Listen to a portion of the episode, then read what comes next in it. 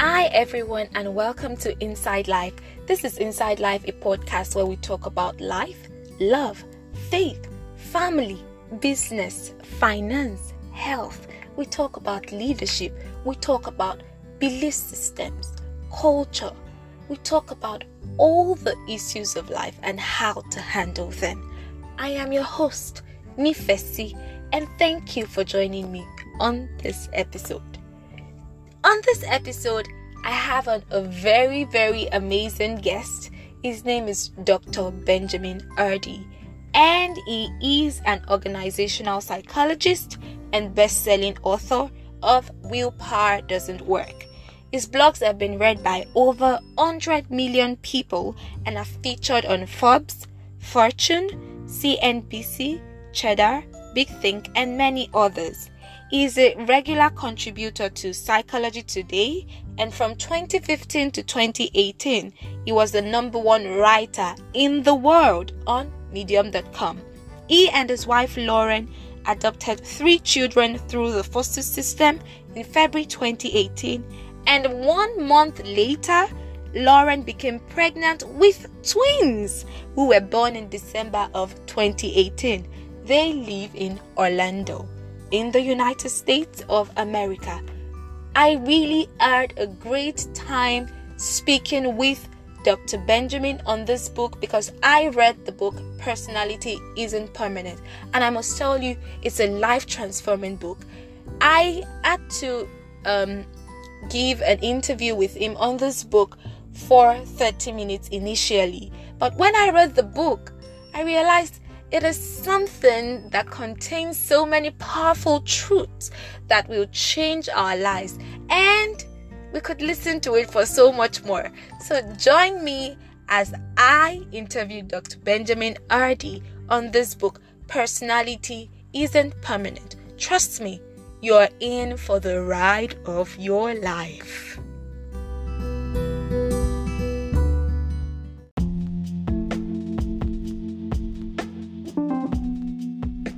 Loved it. That was why I had to reschedule our interview for one hour instead of 30 minutes because I, I and I and I believe that 30 minutes would not do it justice. It is something that everybody out there know. I really, really did love the book. Thank you. Thank you so much. I'm so grateful you enjoyed it. Yeah. Okay, so I'd like to start right away. First, yep. my first, yeah, my first question is, yeah, I'm so sorry. Before I start, I like to interact with people. I read about your children, your foster children, your wife, and your twins. How are they doing? Everyone's really good. Yeah, we've been good. My wife's actually pregnant again, so we're gonna have a wow. sixth baby. Wow! Wow! Wow! That's great. Congratulations. Yeah. That's thank great. you. Congratulations. Yeah. Thank you so much. Yeah, but our, our kids are doing really well. Our oldest three uh, are 12, 10, and 8 and they're doing wow. very good with the quarantine and with homeschool and we, we get them doing sports and playing with friends and stuff and then our our two twins are pretty much 18 months old and so they're doing swimming lessons and just running around and playing and learning how to talk and so yeah everything's everything's yeah. going really good everything's good oh that's great to hear that's really great that's really really great well done well done. Thank well you. done. we're learning. We're learning and adjusting. Yeah that's awesome. We do that every day. Like that's what we continue to do every day of our lives. We keep on learning. It never stops. Absolutely. Yeah. So my first question about the book personality isn't permanent. What led to the writing of this book? Why did you write the book? Hmm. well a lot of things led me to finally writing this book but so i had gone through a lot of change in my own life you know, I, I came from a traumatic background. My father was a drug addict, and I went I went through a lot of trauma as a young boy. And then I decided to go on a church mission, and I totally changed my life. I put myself in a new environment, a new role. I had a new identity. I was a missionary now. I was serving people, and I had good leaders that helped me. And so my life changed so much over two years uh, doing that experience that that led me to wanting to study psychology. And that was I got home from that experience ten years ago. And um, so that was that was huge for me. And that but as far as why i specifically wrote this book personality isn't permanent um, i i think the major thing that really got me onto the subject okay. So I, I wrote in in willpower doesn't work which is the book i wrote before that i actually explained a concept. I i, I I wrote in that book that your behavior is not shaped by your personality, but your personality is shaped by your behavior that was something I had written in that book, and I had thought about it because I was learning some new science, such as, you know, how your behavior shapes your identity and things like that. But when I read the book, The Body Keeps the Score. Have wow. you heard of that one? No. Yeah, so when I read I read that book, and that book is the that book is the definitive book on trauma, and it's a very good book. It's very intense, very kind Who's of. Who's the author? Uh, his name is Bessel van der Kolk kind of a weird name, but the book is called The Body Keeps the Score. And when oh, I read that book, yeah, that book is a good book. It's very intense though. You know, if your if your readers or listeners want to really more fully understand trauma, that is the book to learn. You know, but um, yeah.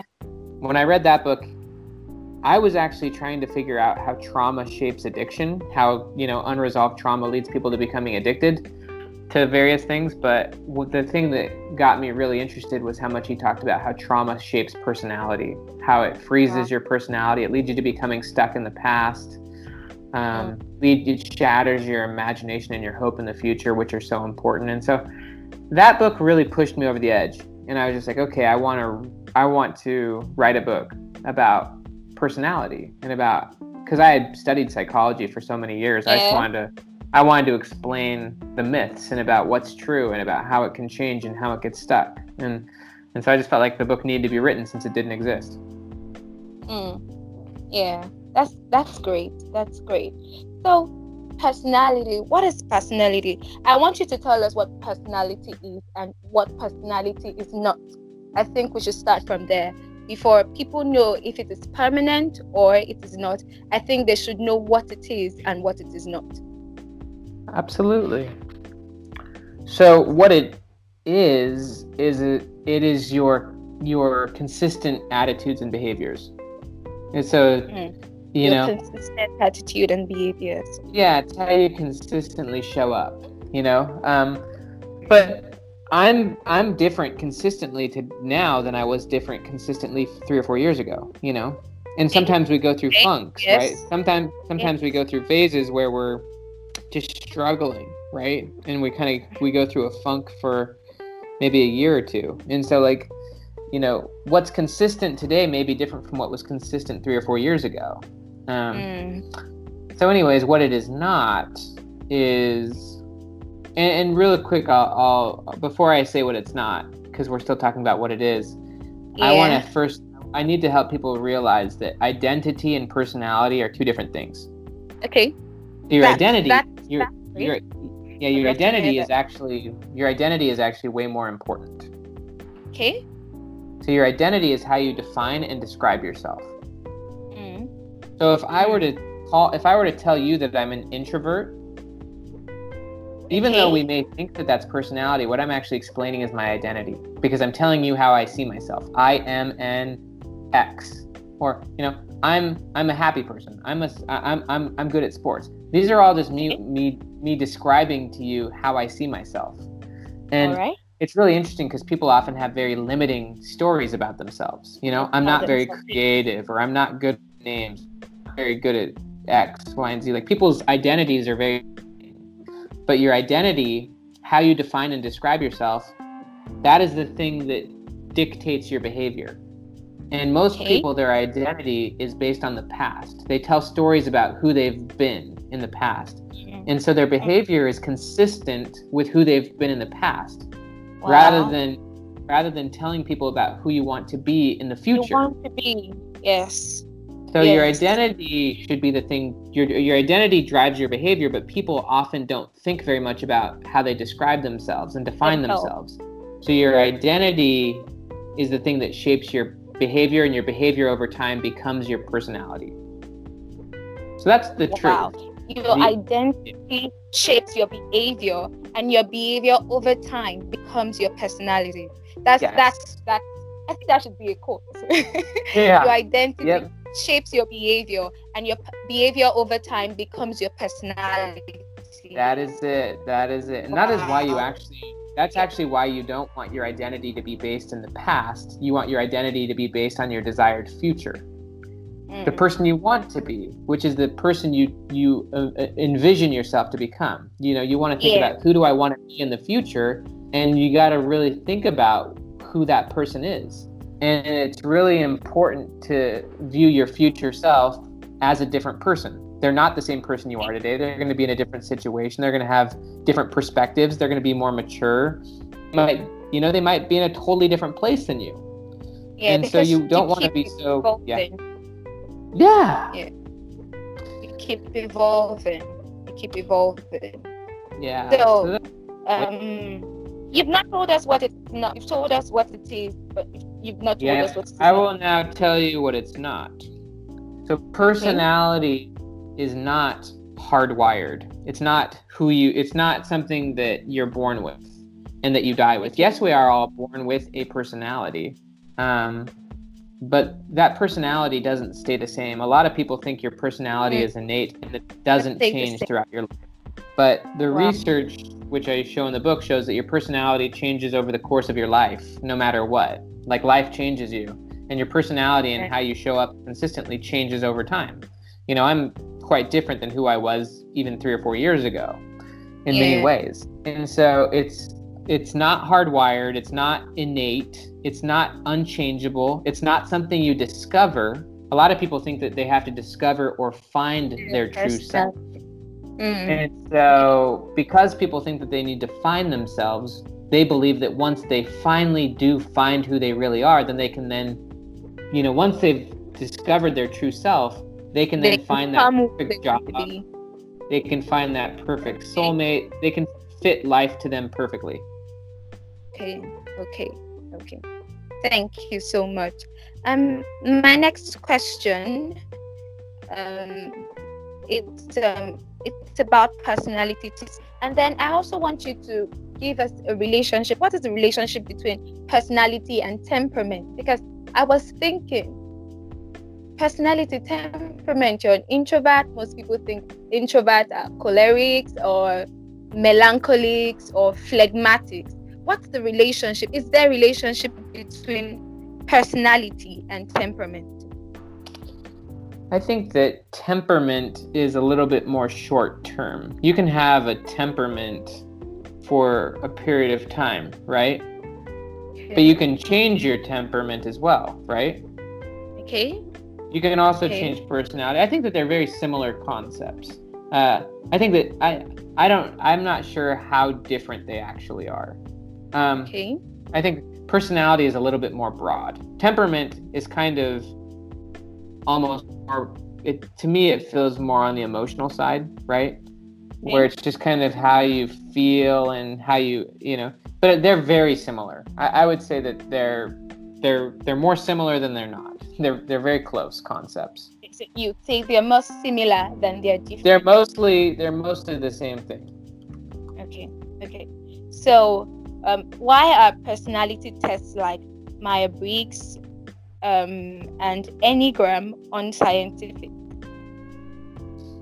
Yep. Um, well, there's a lot of reasons why. Um, first off, it's really important to realize there's no such thing as a personality type. Most of the popular personality tests are type based, meaning that they give you a, a type, like you're a, you know, like the color code is a test I took and it gave me one of four types, you know, like I'm a blue or I'm a white. Um, there's no such thing as a personality type. Like even the Myers Briggs that gives you a, a type where you're like an ENTJ or something like. There's just no. That's just not a real accurate way of looking at personality. Like there's no such thing as a personality type. Personality is actually more of a spectrum. Um, you know, so one of the big problems with those tests is, and all of my professors, by the way, told me this when I was getting my PhD, that you know type-based tests are just bad science.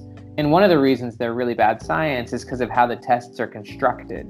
So not only is there no such thing as a personality type, and the reason there's not personality types is because you know who you are is more based on context. Uh, okay. Personality types that give you just one score, they make you think that that score is always accurate when that score changes over time, but it also is not the same in various situations. You know, in some situations, you may be more you, you know you may need more personal time. In other situations you may really want to be around people. Around some people you may be really excited. Around some people you might be turned off. So like even at work yeah. you're going to be different than you know yeah. at work you might be a little different than, than how you are at a party. family. yeah. Yeah the, way you are is different from the way you are when you're with your family.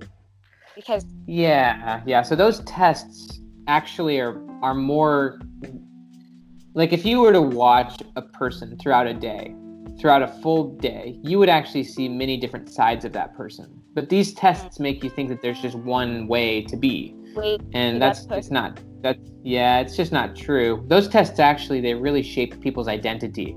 Again, identity and personality yes. are very different, but these yes. tests they shape yes. their identity.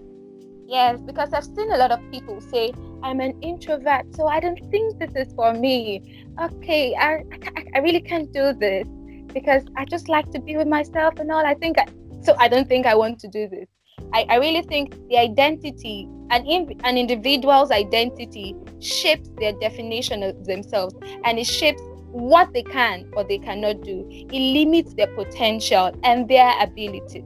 Even if you they have capacity right. to do something, they would not go ahead to do it because they already have an identity about themselves. So that that's what I think. Yeah, so I yeah, I think you're right. So those tests actually I think that they should be called identity tests, not personality tests. because they mm-hmm. they give you an identity and that identity then becomes your your way of describing yourself and it limits your potential. Limit exactly. It becomes an hindrance to you. So I'd like from some of the examples that you gave in the first chapter of your book of the manuscript of the book because I haven't gotten the book yet. So I'm still expecting my free copy. we'll get but, you one. You'll just have to send Connie your address and we'll send you a hardcover. Yeah, yeah, I know. So, from some of the examples you gave in the first chapter of the manuscript, examples um, about Vanessa O'Brien and Max Tucker. Um, I, I saw that their circumstances and their experiences brought them to a point in their lives where they had to question all that they knew about themselves and their past behavior. So, will it be right to say that circumstances and experiences shape people's personality? Um, so, would it be accurate to say what shapes personality? Experiences and what? Circumstances. Their circumstances.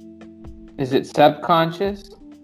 No, no, I meant circumstances, as in the oh circumstances. Oh yeah, yeah, yeah, yeah, yeah. Circumstances, yes, and and experiences, yes, yeah, yeah. So with Vanessa O'Brien as an example, she was very much driven to be a winner. You know, she was okay. Vanessa. I, I recommend people look up a Vanessa O'Brien because her story is so great. But yeah, you know, she was someone who was very career driven. She was in the financial industry and she was like, just go, go, go. Like that was the only thing she cared about. And that was the only part of her identity, to be honest with you, was a career driven woman. She didn't really have any other sides of her identity. And then when the stock market crashed in 2008, 2008 she was yes. like it it was it just blew her up. It made her it forced her to look and kind of kind of in rethink herself, you know and then over the last uh, over the last 10 years she's been becoming one of the most famous rock climbers in the world because she decided to reinvent herself and try something new because she wanted to be stretched. And yeah so so that circumstance of the stock market crashing is what led her to introspect who she who she was and who she wanted to be. And she decided to make new decisions. So yeah. And then tucker max was similar you know. You know and, and a big part of both of their stories is that they went through big failures, which really yeah. lessened their yeah, ego. You know? Yes, exactly, exactly, exactly. Ego is a big so, part of identity. Ego is a big part of identity because if someone says I'm an introvert, then they okay. can have a big ego around that where they don't have to try something and fail. You know, if you're trying, if you're working towards a future self and you're trying big goals, you're going to fail a lot. But if you just say, This is who I am, then you don't have to fail. You can just say, yeah, this is who I am. And it, it can be a big ego. Oh, yeah. And the thing is, people should learn not to be afraid to fail. because I believe that that that's that's the reason why I, I wouldn't want to try something. Okay, because okay, I think I'm an introvert and I know that if I should try to be a journalist, I know I might fail at doing that because of an identity that I have given myself. So there shouldn't be a fear of failure because failure is just like an experiment. If it works, fine. If it doesn't, you try again. That's that's the way I believe people should see it. Failure is definitely how you learn.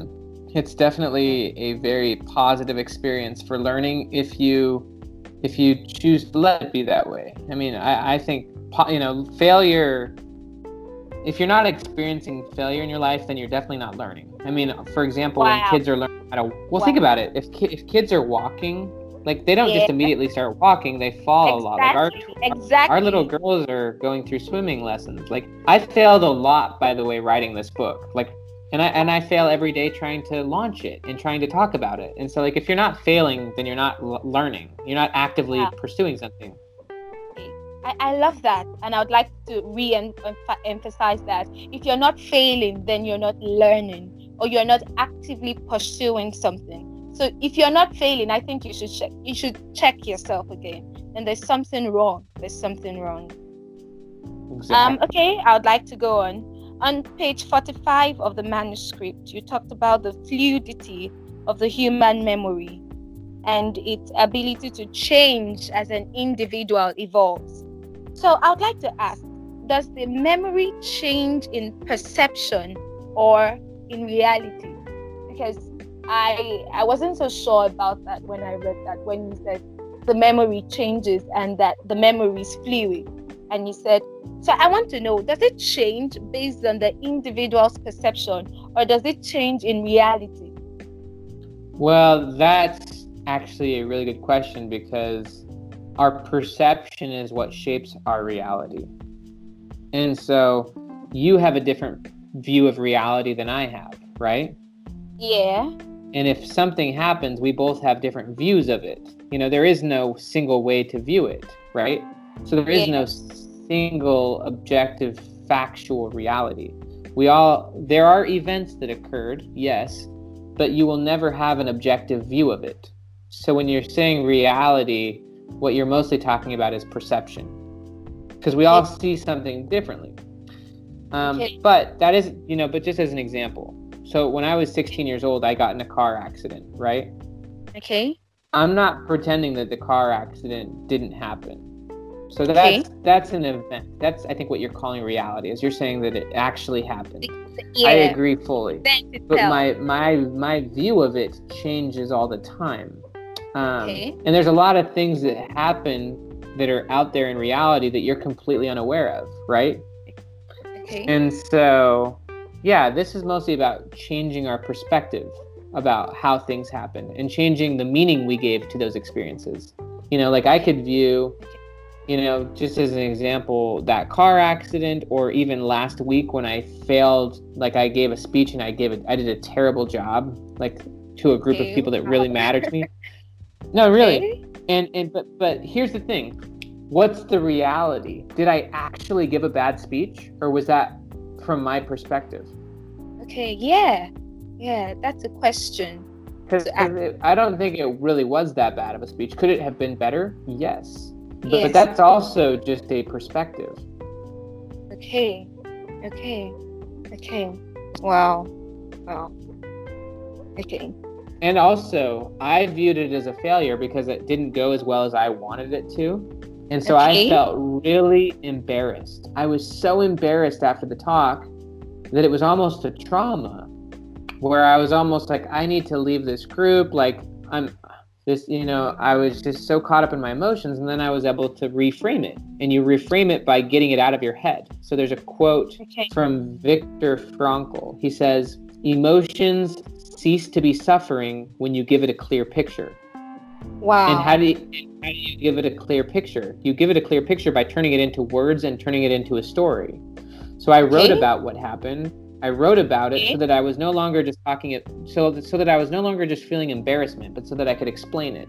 Here's why I felt embarrassed and here's why I'm feeling so upset about this. So I wrote it down in my journal and then I started talking about it to the people in the group and to other people And once you have a picture of it, you can start changing it. You can start saying, you know, maybe it's not that big a deal, or maybe actually you did a good job, or maybe this is exactly what you needed to learn what you need to learn. So, like, you get to choose the meaning of something once you have a story.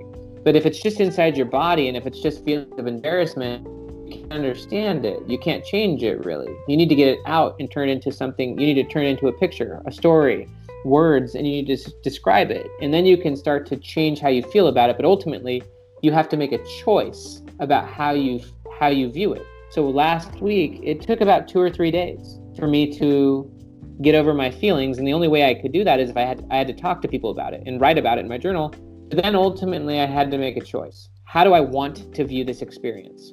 And I decided proactively to say, this was the best thing that could have happened to me. That was my choice to view it that way. I could have said that was horrible and blamed other people for it, or I could have said, this is exactly what I needed. This that was the best failed talk I've ever given, and it wasn't even a failure. It was the best talk I've given up in that situation. I'm really glad I tried. Yes, it was kind of a failure, but that's ultimately learning so that I can turn it so that I can grow in the future. And yeah. Per, you choose how you view former experiences. Choose how you view former experiences. You choose how you view former experiences. Wow, thank you. Um, my next question. You you explained in your book that our past is not a determinant of our present or our future. So, how do we explain people who have gone through trauma, such as sexual or emotional abuse, and are now living with mental health issues, such as a dissociative disorder? Um, I, I, saw a video um, on Oprah, Oprah Winfrey's network.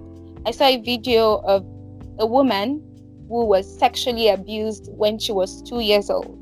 And she ended up with in older years with dissociative identity disorder. She had um, about 92 personalities. Are you with me? Yes. She had about 92 personalities. So uh, that, that was something. So I was wondering because at that time, at the time I watched the video, I was reading your book. So I had a question on my mind. How do we explain that? How do people like this how do we fit your explanation of um, our past not being a determinant of our future selves? How do we fit that into people who have experienced, who have had such kind of experiences, and they're going through mental issues because of the experiences that they've had at some point in their lives? So, well, so you, so you got to remember a big part of my book is about how trauma shapes personality. So, right, this person's mm-hmm. obviously gone through a lot of trauma, what my argument is is that your past certainly does not have to be the thing that's guiding your future. This person who's gone through this hell and now has 92 personalities or whatnot, they would have a lot of work that would be required for them to start to kind of build a singular self, like a, a version of themselves that they can comprehend. You know, they've gone through obviously a lot of pain, right? And there's a lot of mm-hmm. confusion there. What yeah. I'm saying and this is an extremely extreme case that you've brought up. Um, so this person, yes, is very driven by their past. Um, however, in less extreme terms, this person could also receive help and start to clear up the clutter of her past and start to make okay. different meanings of it. Start to let go of certain traumas that have shaped her, you know, her her sh- shifting personality. There's a reason she's so mi- mixed up and messed up it's because there's a lot of stuff from her past that's been unresolved and that she's still holding on to it in an emotional way. Okay. Okay. Now there may be more to it in this case because this isn't obviously on like the extreme extreme scale. Um, I, I guarantee none of your listeners are experiencing anything like this. Um, they may be experiencing something similar, which we can learn about. But ultimately, the goal for all of us is to address the past, which takes huge courage, right? Even this person with their 92 personalities, they would probably need to write about this. If they've got all these different versions of themselves because they they're not in touch with who they are, right? Okay. And then they would need to get help, you know? And obviously, talking about it on Oprah may be one way of getting help, but becoming open about it and then ultimately choosing plans and stuff for the person they want to be and getting help and support through that process. Um, I believe that that person could get a lot of help. Um, they would need more help probably than someone just listening to this podcast. You know, we've all had traumas in our past that have really shaped and, you know, the goal is that the past is not the thing predicting the future. But for many people, that is the case. Uh, and in a lot of ways, all of us are that way in some regard. You know, a lot of us are limited by our past.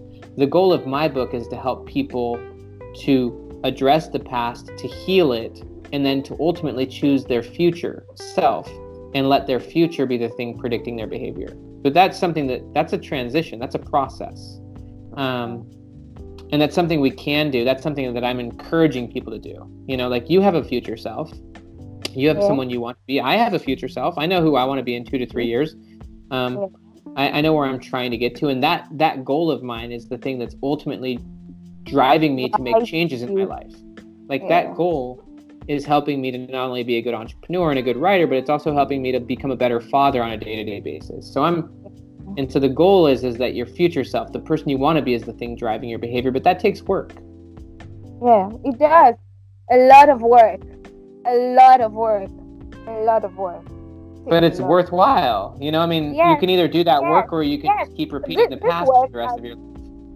Yeah, about this, I, I I remembered when I was um, I was in what you would call junior high school, but from where I come from in Nigeria, it's what we call junior secondary school.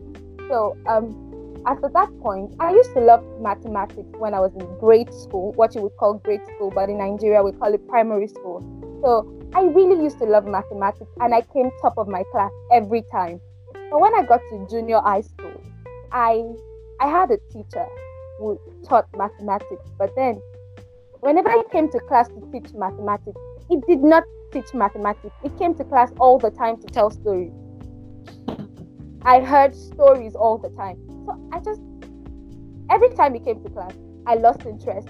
Then I, I chose not to concentrate anymore. I chose to do something else whenever I came to class. Whenever I was in class, I was either sleeping or talking or just doing something else that made me, and I hated mathematics. So I failed in mathematics.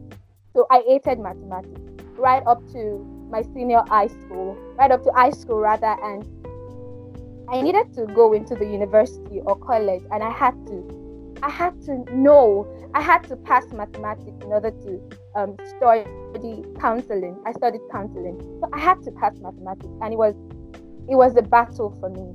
Um, it wasn't until I decided that I needed to face it that I got people who could help me face it. That was when I passed. So it took me sleepless nights. I had to make a lot of sacrifices. I I stopped going to some places that I did not need to go because I knew I needed to give mathematics my all, my time, everything that I needed to give it. So I think I, I, I passed when I had to write the exam. I passed and I went to college and I'm out. So that's just that's I, I know that it, it takes a lot of work to really, I think it's a beautiful story. Yeah, of course yeah. it takes work. I mean, that's that's actually one of the big points of the book is that it takes work to become the person you want to be. But the major common views of personality is is that you are who you are. You don't have to have it. You you you know the common view is just to say either you were born at math or you're not.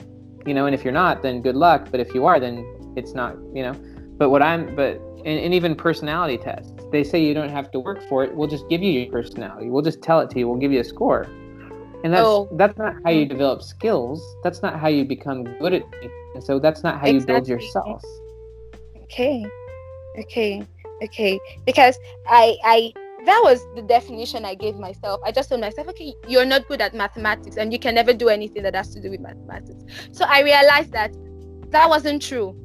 If i decide to do something that if i decide to do something provided that i face it i'm going to get it done but if I don't want to do it, I wouldn't do it. So I think we need to learn that it's the choices that we make, not the identity that we that society gives us or that some tests or some scores gives us that, that helps us to define ourselves.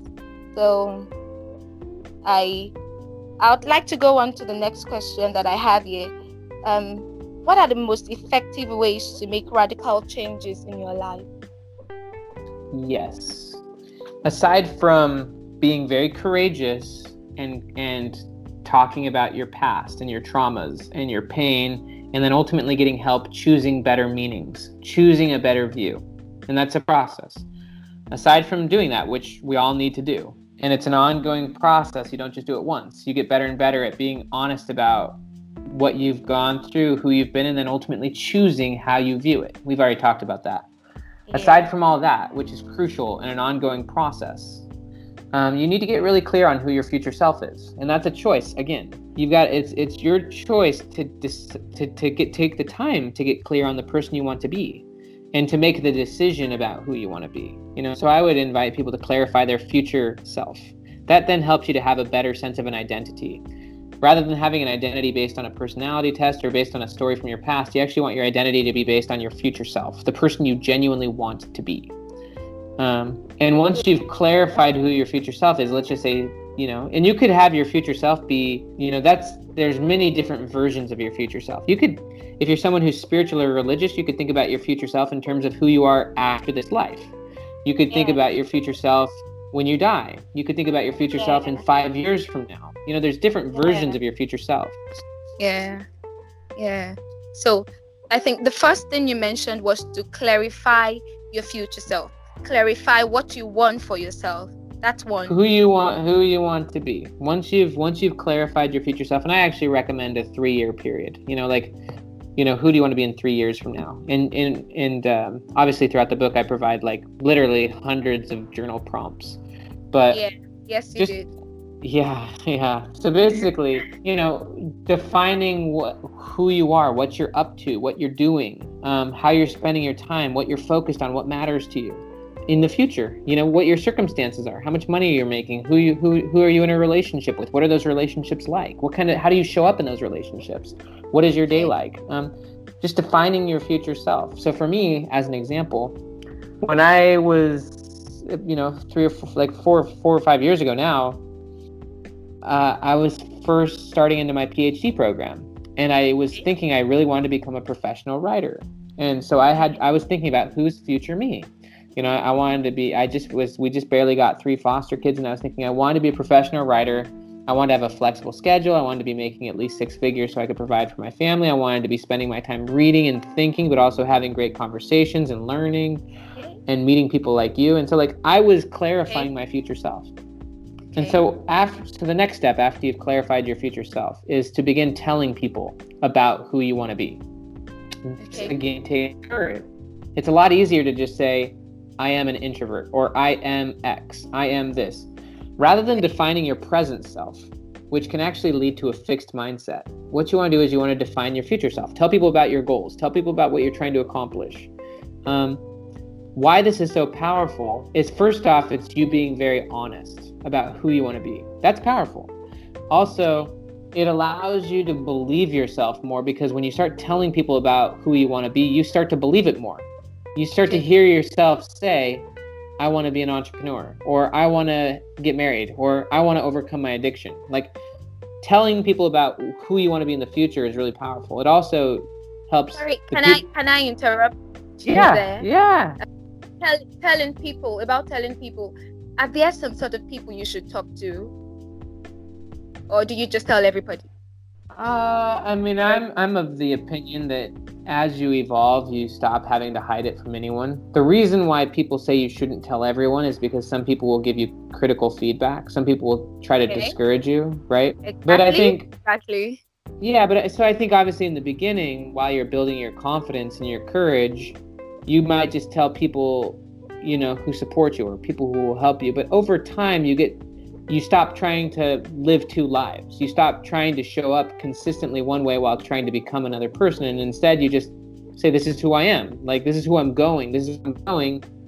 And if people discourage you, you say okay that's your opinion. I don't care. Like if you you know well. people, if, if they if they discourage you they probably shouldn't be in your circle right? Like yeah. exactly so i think the more confident you become and the more connected you become with your future self, the less worried you are about what other people think. Yeah. Oh, I love that. The more the more you connect with your future self, the more confidence that you gain, the less concerned, the less interested you are about what people think. So I interrupted you. You were on your second point. Yeah, it's just this. You're beautiful. You're amazing. I, think I th- it's it's good you interrupted me because you brought out some really important things for people. Yeah. Yeah. It takes a lot of courage, and maybe in the beginning you should just tell people who you know will encourage you, or maybe mentors, or maybe a therapist if you need. You know, if you're someone who's okay. been stuck in addictions or something like. I had to go to a therapist, by the way. I've done. I've been. Me and my wife have done therapy. I mean, you know, this might not be required for you, but it, it could be helpful. Okay. Like for a long time, I was stuck because I had a lot of traumas myself. And you know what? We're all stuck in some way or another. Um, mm-hmm. Even now, there's many aspects of my life that are stuck and could be moved forward, and that I need to then get clear on my future self and then have the courage to open up about what I want to. But, anyways, once you start telling people about your goals, then you start to believe it more. Then you start to become more serious about it. Another big thing is investing in your future self. What I yeah. mean by investing is investing in education and learning, you know, like mm-hmm. Investing your time and investing your attention. Like when I started going to therapy, as an example, back when I was in college, this is just okay. one example. But okay. I was having a hard time emotionally connecting to the girls that I was dating. I really wanted okay. to get married, but I just was not girls I was dating, and I figured maybe that has something to do with my parents' divorce and all the tra- past. So I started going to therapy and talking about this, and ultimately, you know, by going through that process, I was able to clarify to myself mostly that I really did want to get married now, that I was serious about finding the person I want to get married to, and that I was going to become courageous enough to become more emotionally open. Now, I could have probably figured that out on my own, but a lot of it had to do with me saying that I was stuck and then openly talking. All therapy is is talking about. I mean, there's mul- multiple methods, so I won't say all therapy, yeah. but a lot of therapy is just being open and honest about what's going on, and then being open and honest about what you really want, and then making a plan mm-hmm. about becoming courageous enough to execute that plan. And yeah. so by telling people about what you want and saying this is where I want to go and this is why I've been stuck, but I'm going to move forward and I'm going to be I'm serious about this and I'm committed to this, then you can start moving in that direction. And then you yeah. can start investing in experiences, you know, investing in learning and you know, so Yeah. So, yeah, I think when you start investing money into your goals, whatever that goal is, you start to become very committed to it. And then obviously when you want to remove the uh, the things in your life and your, your environment, your situation that are holding you back. Okay.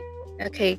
That's that's absolutely correct. Because I realize sometimes when it comes to finance, you you keep a lot of money for yourself. Okay, you're thinking, I want to save up this money, save up this money, save up this money for this, for this, for that. And at the end of the day, you realize you were just saving up money for nothing. So this is one thing my uncle, one of my uncles taught me. He said, if you have this money and you know that you can invest it into something for your future you can invest it into you know maybe you have let's say 10000 okay let's say a thousand dollars and you know there is a particular course you should take that can take you to the next level where you think you should be for your future self it is better that you invest that money into that course than just keeping it aside saving it up because if you save money sometimes you know the money loses value the mm-hmm. longer it stays in the bank. But when you invest into something, into knowledge, maybe you invest it into getting a tool for yourself, you invest it that tool or the knowledge that you gain will never lose value. In fact, it multiplies in value once you acquire it because it helps you to generate more. It helps you, it increases your productivity and efficiency. So I think that is important that we invest in ourselves. It is important that we invest in our future self. Thank you so much. Yeah, an investment, by the way, means that you're acting as if your future self really matters and that you're putting stock wow. in your future self and you're saying, wow. rather than just living how I am, I'm actually going to put my money towards my future and towards my own yeah. education and towards my own experiences yeah. and towards my commitment toward my future. You're saying, I believe yeah. my future is bigger than my past and bigger than my present. And so I'm going to start putting my money into places that will help me create that bigger future. Yeah. Yeah, thank you. Thank you. so um, would that be all? That was the third point. I mean, there's so many others. I mean, obviously, you need to. I mean, I think having morning and evening routines, you know, writing about your future self in your journal, it's an ongoing process. You never stop journaling. You know, journaling is such a huge one. You know, journaling is an easy way to, you know, when you have an emotional experience, you know, and you will. If you're pursuing a future self, if you're pursuing goals, you're going to have hard days. You're going to have failures. Yeah and those yeah. failures will be emotionally painful. And so you need eh, or even just sometimes you'll just be burned out or sometimes you'll be excited. Sometimes but just regularly writing about your life and writing about your experiences and writing about your goals and your future self particularly in a in a really nice environment. You know you want to get yourself in an environment where there's no distractions. I prefer first thing in the morning when your brain's most primed and just to write about your, your you know your goals. And it really helps you to commit to those things and it helps you to you know cement them into your identity so that you can believe that your future self is the true you. Um, and then you need to take action you know you need to take action towards your yes. future self. In the book i call yes. it power moves yes. you need to actually the, the more behavior you have towards your future self the more you'll upgrade your subconscious. And the more you'll believe at a deep down level that you are who you want to be. Your behavior actually solidifies your your identity. So when you have a new story you start acting as that new version of you, you'll start to really believe it and it'll really sink down mm-hmm. deep and it'll become who you really are. That's why your behavior over time shapes your personality. Yeah, yeah. You said that. Thank you. Thank you so much. So, um, I think we are already coming to the end of my questions.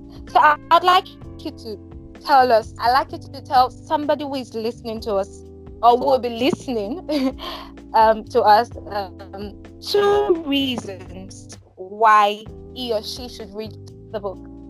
Just two reasons. Why? You're awesome, by the way. It's fun to be with you on your show. I, I think you are absolutely lovely and amazing, and it's been such a pleasure. Uh, you're very great. Well, so yeah, I guess here are two reasons you should buy the book. One is is that most of the popular views about personality and about who you are are just dead wrong. You know, they're very limiting. Most of the common wisdom about who you are and maybe how you've described yourself or how you've been taught to believe about yourself are, are not only unscientific, they're also just they're they go against not only scientific but also spiritual principles, but also they're just wrong. Mm-hmm. They they lead you to getting mm-hmm. stuck in the past. Mm-hmm. Um, and so if you're someone who wants to have a different future than your past. Even if you've had a great past, then you should buy this book because this book will help you to let go of the past in a different way, help you to not be the same person you were in the past. There's actually a quote from Condoleezza Rice. She said, I firmly okay. believe you should never be the former anything. Uh, yeah. Never... Yes, and you so, said that. You said that. I, I read that in, in the book. You should never be a former anything. And, yeah, and I like, think. Do you like that? Yes, I loved it. I love it. You should never be a former anything. Forgetting all those things that are behind, I look forward to the things that I had. Yeah, I exactly. so, and also, I would, just, uh, I would encourage people. The book will give you all of the prompts and strategies and the science you need to clarify your future self, to make better decisions yeah. here and now, to yeah. become the person you want to be. I mean, it will take a lot of courage it'll it'll require that you become more confident and flexible with your emotions but you can vulnerable. do those things. yeah but you can you can do those things and then you can have transformational experiences or what are called peak experiences more regularly and then you can become more confident so that you can have more options in your life. So my encouragement is do it. Uh, get the book change your life and and then watch as in two or three years from now your life is totally different and most of the people around you they may not go through as much change because you'll have learned how to do it and you'll become more flexible and confident and courageous. Yeah. You'll stop living so much in the past and you can start letting your future be the thing guiding your behavior. Yeah, yeah. It's important. I really think that's important that we stop living in our past. You've been there, you've done that. There's a lot to look ahead for. Thank you so much. Thank you, Hardy. Thank you. And I must confess, I really love the book and I'm going to recommend it to everyone that I know. Thank, Thank you. you so much. Thank you. Thank you for joining me. Thank you. And um, my regards to your beautiful wife and your children. My regards to you and all the beautiful people in your life as well. You're amazing. You've got a beautiful soul. And uh, thank you for letting me be with you. Thank you. Thank you, too. I really appreciate you. Well done. Keep the great work going, Dr. Hardy. Thank you. Have a beautiful day. And you too. Bye. Bye-bye.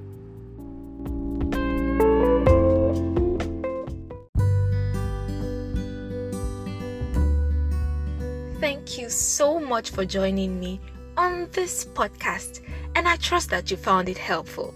I'd love to hear your thoughts, your feedback, your comment. You can leave me a message by clicking on the message icon on the screen. If you're listening to me via Anchor, all you need to do is sign in and you can drop me a voice message. That is great, right? I get to hear your voice just like you're hearing mine. Interesting. If you're also listening to me on Google, on Apple Podcasts, on Spotify, or whatever platform it is that you're listening on, you can like this podcast, you can rate this podcast, you can drop a comment, you can also subscribe to this podcast. Yes. You can also drop me a message at insidelifepodcast at gmail.com. I'd really love to hear from you. Never forget, you're a wonderful person. You're special. Do not forget to take the message of this podcast and influence change wherever you are because you are an agent of change and you have the ability to make sure that things work rightly wherever you find yourself. Do not forget to share with friends and family. Thank you for listening once again. I am Nifesi, and this is Inside Life.